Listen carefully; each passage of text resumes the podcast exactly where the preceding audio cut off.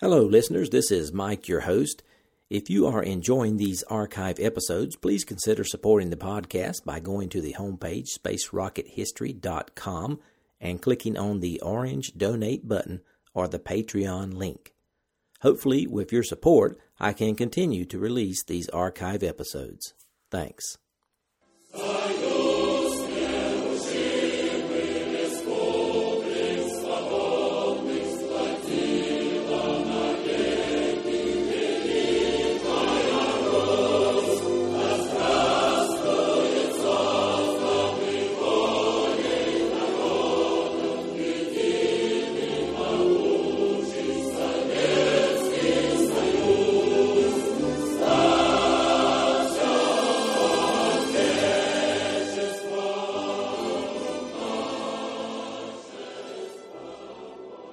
Hello and welcome. This is Michael Annis, and you're listening to episode 143 of the Space Rocket History Podcast.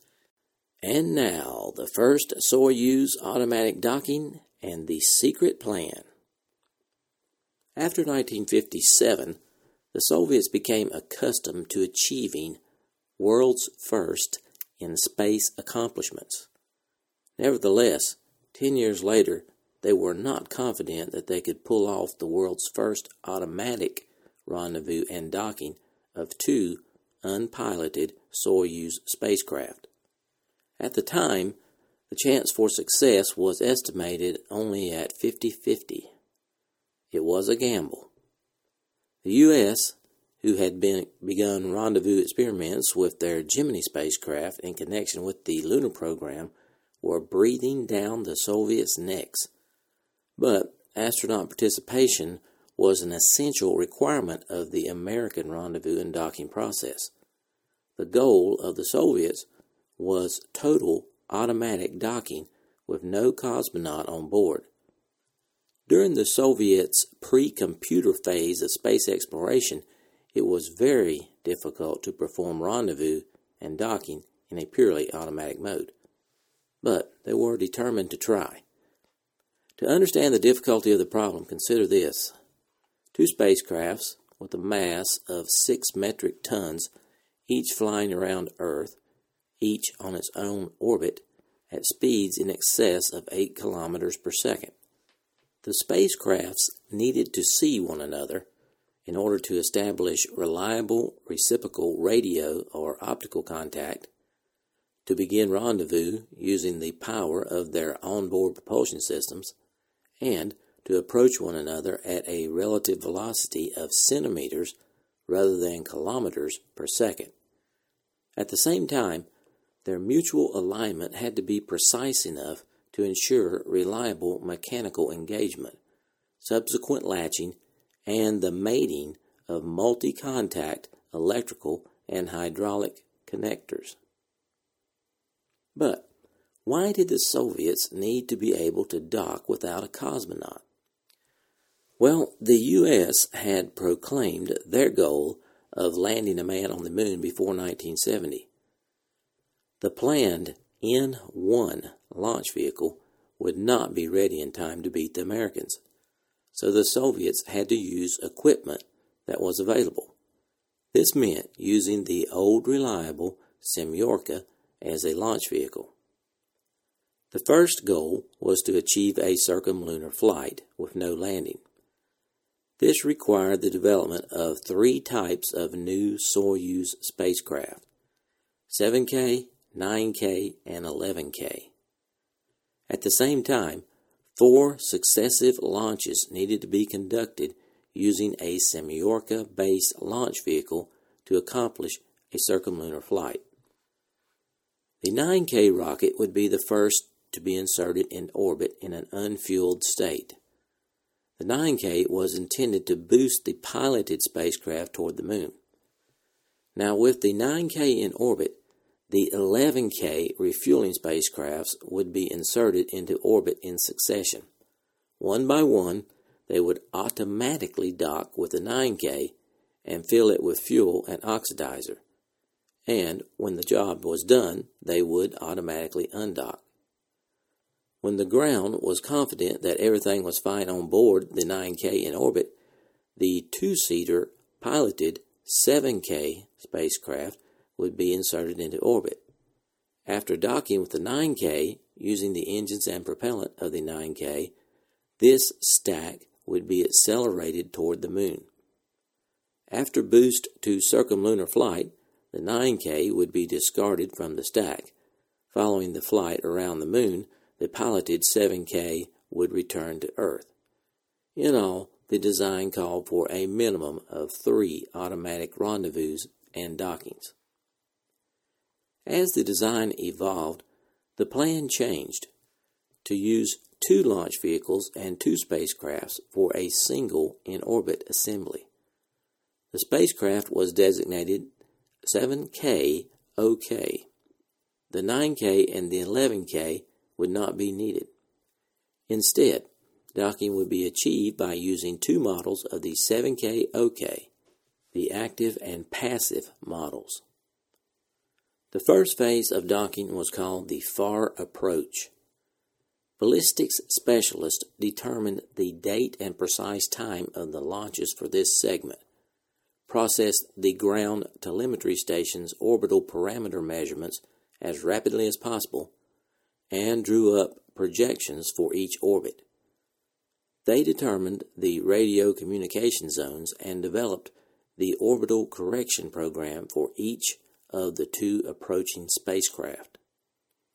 In the far approach segment, the rendezvous of the spacecrafts was controlled by instructions from the Command and Measurement Complex ground stations. The ballistic specialists calculated the magnitude, place, time, and direction of the correction burns. Before a stipulated correction burn, it was necessary to do several things. First, orient the spacecraft for a boost or break, sometimes at an angle to the orbital plane. Second, load the set point determining the operating time of the correction engine unit or the value of the apparent velocity into the control system memory. Third, issue a complex sequence of commands at the right time to prepare and fire the correction engine.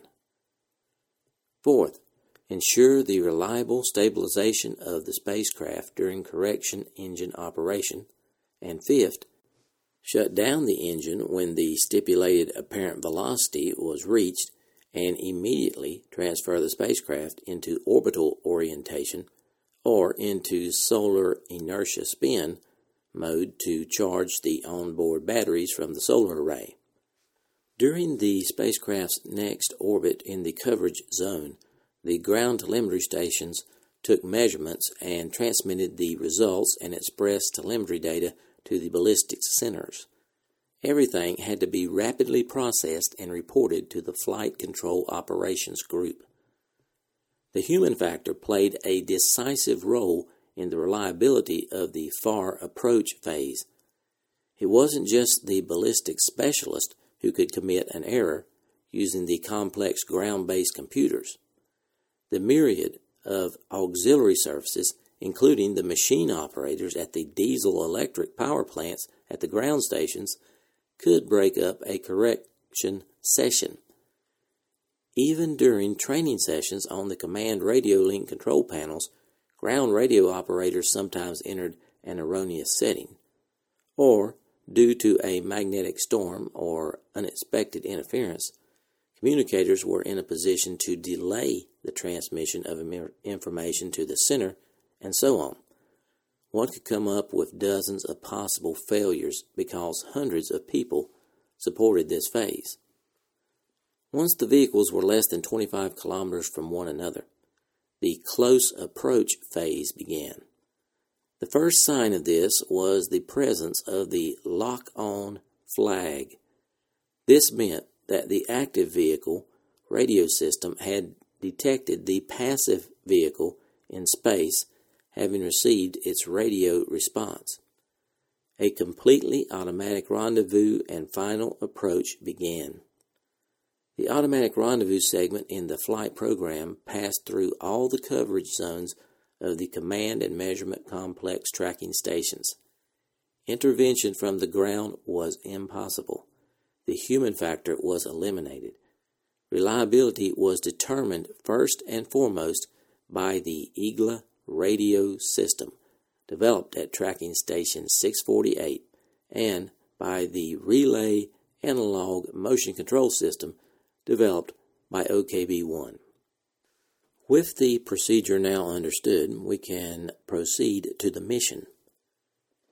At Yevpatoria Tracking Station Number 16 Control Center, in October 1967, just one day after the successful Venera 4 probe encountered Venus, planning began for the flight control of the two unpiloted 7K OK vehicles, number 5 and number 6. Both of these vehicles would be called Cosmos, but for training purposes, in hopes of making the next two vehicles piloted, they were assigned code names of Baikal and Amur.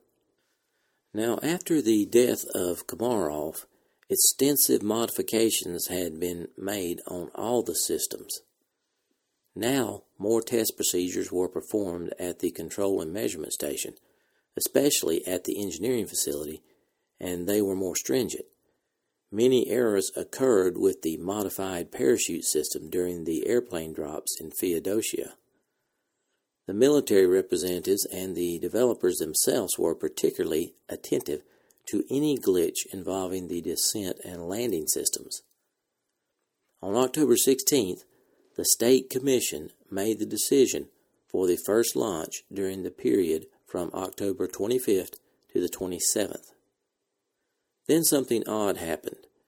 At the meeting, Mishin suddenly announced that the primary objectives of the joint flight of the two unpiloted 7K OK spacecraft would be to test the reliability of all the systems, including the modified parachute system, and to execute maneuvers for rendezvous, but there would be no automatic docking mission.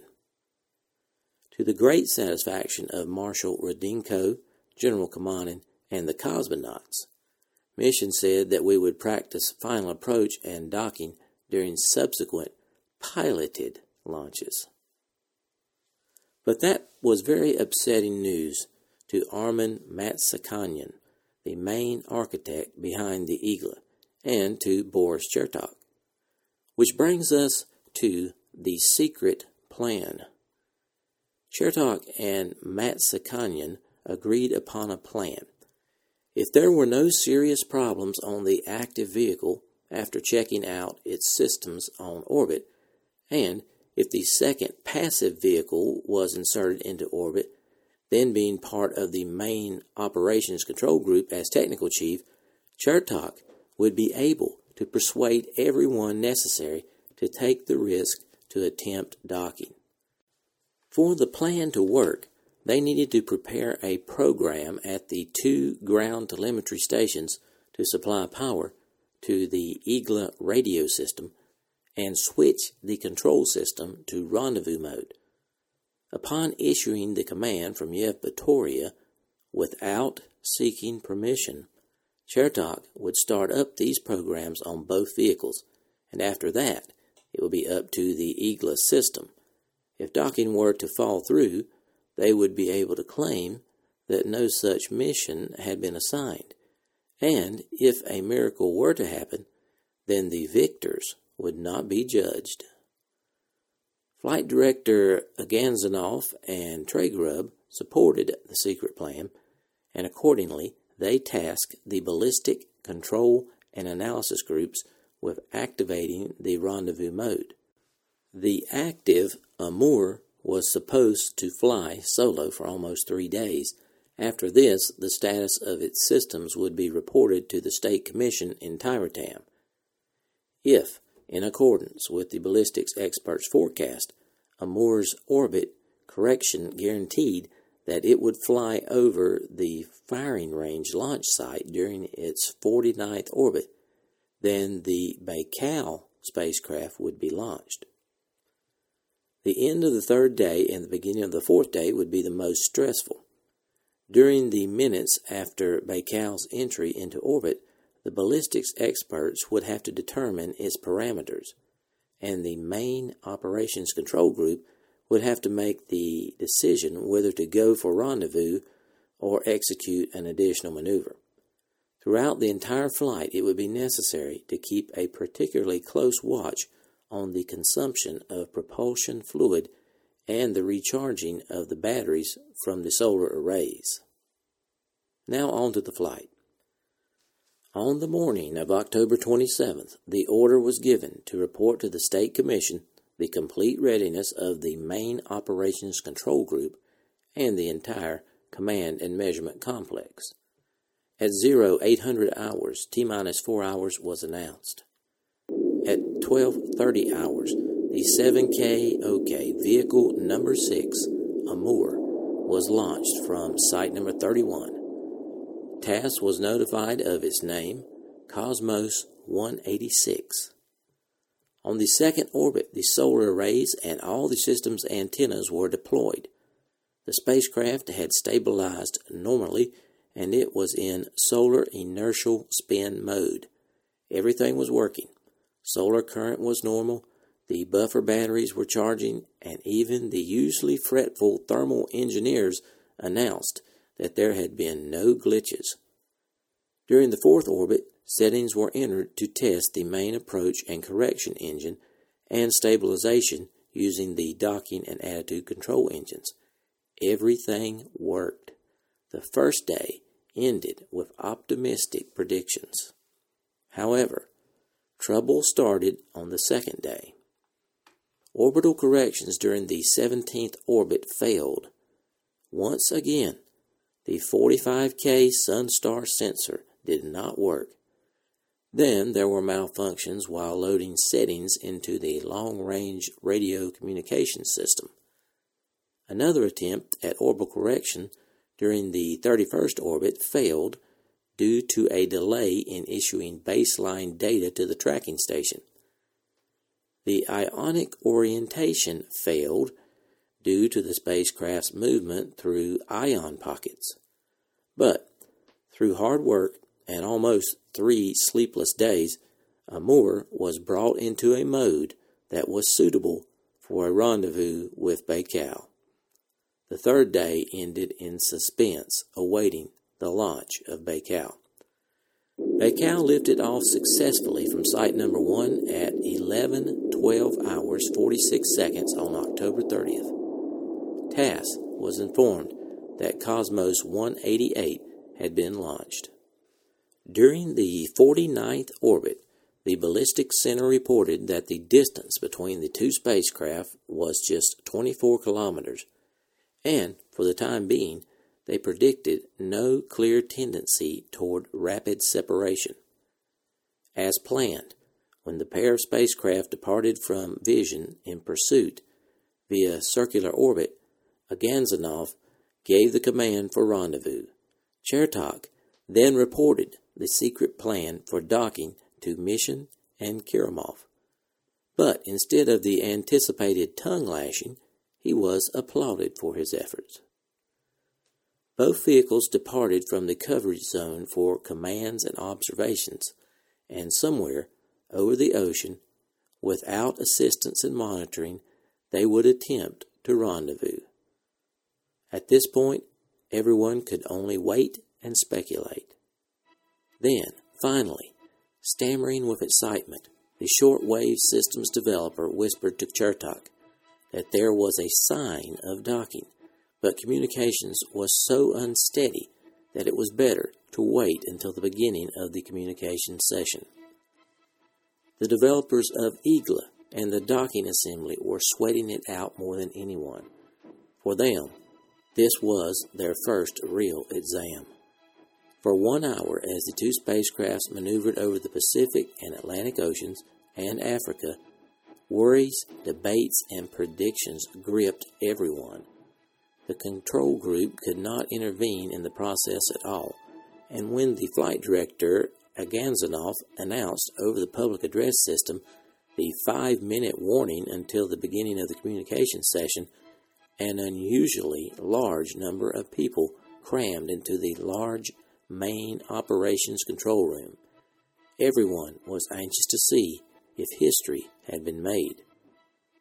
The telemetry service and television experts understood that first and foremost, they must give a rapid response to the question Has an historic event taken place or not? No one needed a special pep talk about the need to be extremely vigilant. A television monitor was placed so that the main operations and control group directors could view the screen while still manning their telephones. Yevpatoria Tracking Station 16 was the first tracking station on Soviet territory to encounter the vehicles flying from the west. The antennas of all the facilities were pointing toward the southwest, inclined to the horizon and standing by. Then the report came in. All facilities have reception. Next, the report from the telemetry operators we have the capture and docking flag. Realizing not only the technical but also the political significance of the information, Agadzhanov quickly replied over the microphone. Carefully recheck and report once again. And then came the report again. Literally howled. They're docked. Then the gray image jostling about on the television screen showed out the stationary contours of the 7K OK structure. The television camera of the active spacecraft was transmitting an image of the passive spacecraft, which was stationary in relation to it. Someone shouted, They're docked! Now there was no doubt. Docking had occurred. The hush exploded into applause. Someone even shouted, Hurrah! Everyone turned to one another with bear hugs and handshakes. When the first wave of elation had finally subsided, and the analysis group had managed to get to work thoroughly processing the information obtained during the replay of the onboard memory recordings, they learned that rendezvous had gone slightly awry, and the latching process had not been completed. A gap remained between the two vehicles and the power connectors had not been mated. That evening, Mishin, Kerimov, Feoktistov, Kamanin, and Gagarin flew in from the firing range. At a joint session of the State Commission and the Technical Operational Management Team, the dramatic reports of how the whole thing actually happened were given. The rendezvous process began from a range of 24 kilometers between the two vehicles. Mutual orientation took 127 seconds. The vehicles were separating at a rate of 90 kilometers per hour. Amur needed to stop separation and begin maneuvering using the approach and correction engines without releasing Baikal from radio lock on. Amur made more than 30 attitude maneuvers and fired the approach and correction engines 28 times. At a range of 350 meters, the rendezvous process actually switched to the final approach mode, during which the approach and attitude control engines fired 17 times. The entire rendezvous process, up to the point of the mechanical capture, lasted 54 minutes approach and correction engine and approach and attitude control engine propellant was consumed in excess of every calculation. As soon as the probe of the active docking assembly came into contact with the passive docking port, the Igla shut down. Mechanical capture superseded radio lock on, and the latching process began. Telemetry clearly pinpointed the latching process was not completed. The connectors providing an electrical interface between the two vehicles failed to mate. Something clearly prevented the drives from completely joining Amur and Baikal. According to the analysis of the docking experts, a gap of 85 millimeters remained between them, but the spacecrafts were rigidly mated. The television image proved that. The dynamic process of rendezvous was clearly abnormal. Because of this, working groups were formed for a detailed analysis of the operation of IGLA and the Rendezvous Control Unit. An investigation would be conducted at the factory or at the engineering facility on what had prevented latching. It was risky to fly for a long period of time in a not fully docked condition. After two orbits, the undock command was issued, and the television image showed the process of the spacecraft's slow separation. Now the concern turned to preparation for the spacecraft's return to the ground in the guided descent mode. However, once again, the 45K optical sensor was displaying erratic operation. Lighting conditions were clearly jamming the star signal, so the spacecraft couldn't be set up to begin a guided descent. On October 31st, during the 65th orbit, Amur made a soft landing in ballistics descent mode. But the Soviets needed to verify the reliability of controlled descent. They tinkered with the Baikal for another 24 hours trying to understand what was going on with the star sensor.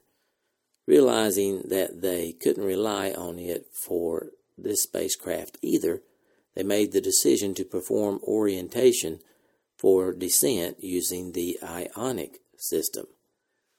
They still had enough propellant for all sorts of experiments on Baikal, but Kerimov and Mishin, inspired by the congratulations from the Central Committee and Council of Ministers, insisted that Baikal be returned to Earth by any means.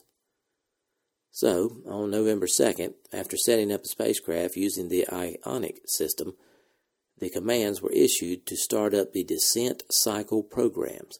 The ionic system failed somewhere in the Brazilian magnetic anomaly, and the braking burn sent the spacecraft toward Earth on a long, flat trajectory that emerged beyond the limits of the authorized corridor in the Soviet Union. The self destruct system automatically destroyed 7K OK vehicle number 5. This time, the tracking system and the anti ballistic missile system closely monitored the descent module trajectory. The vehicle was blown up after it passed over Irkutsk. From these flights, the Soviets determined that the ionic orientation system was unreliable. The system needed to be supplemented with an infrared sensor in order to provide a reliable pitch and roll orientation. The 45K Sun Star sensor needed to be thoroughly studied and made to reliably track stars. The Igla and Rendezvous Control Unit needed work in order to refine rendezvous dynamics. And finally, they needed to find out what was preventing the spacecraft from closing the gap completely. In lieu of the problems encountered with this mission, it was decided that another unmanned docking attempt would be made before a manned flight. It was decided that 7K OK vehicles number 7 and 8 would be prepared for unpiloted launch for a flight entailing a mandatory refinement of the rendezvous process and verification of the guided descent system. In conclusion, on November 1, 1967, Pravda published the following greeting quote, We scientists, designers, engineers, technicians, and workers who took part in the development and launch of the two satellites, Cosmos 186 and Cosmos 188, report the successful execution of the world's first automatic docking and undocking of two spacecrafts on orbit. We dedicate this new achievement of Soviet science and technology to the 50th anniversary of the Soviet rule. Docking on the first attempt, albeit not fully complete, but in time for the 50th anniversary of the glorious October Revolution, was a victory for the Soviets. Thanks for listening to this archive episode of the Space Rocket History Podcast. If you are financially able, please support the podcast by going to the homepage spacerockethistory.com and clicking on the orange donate button or the Patreon link. Thanks.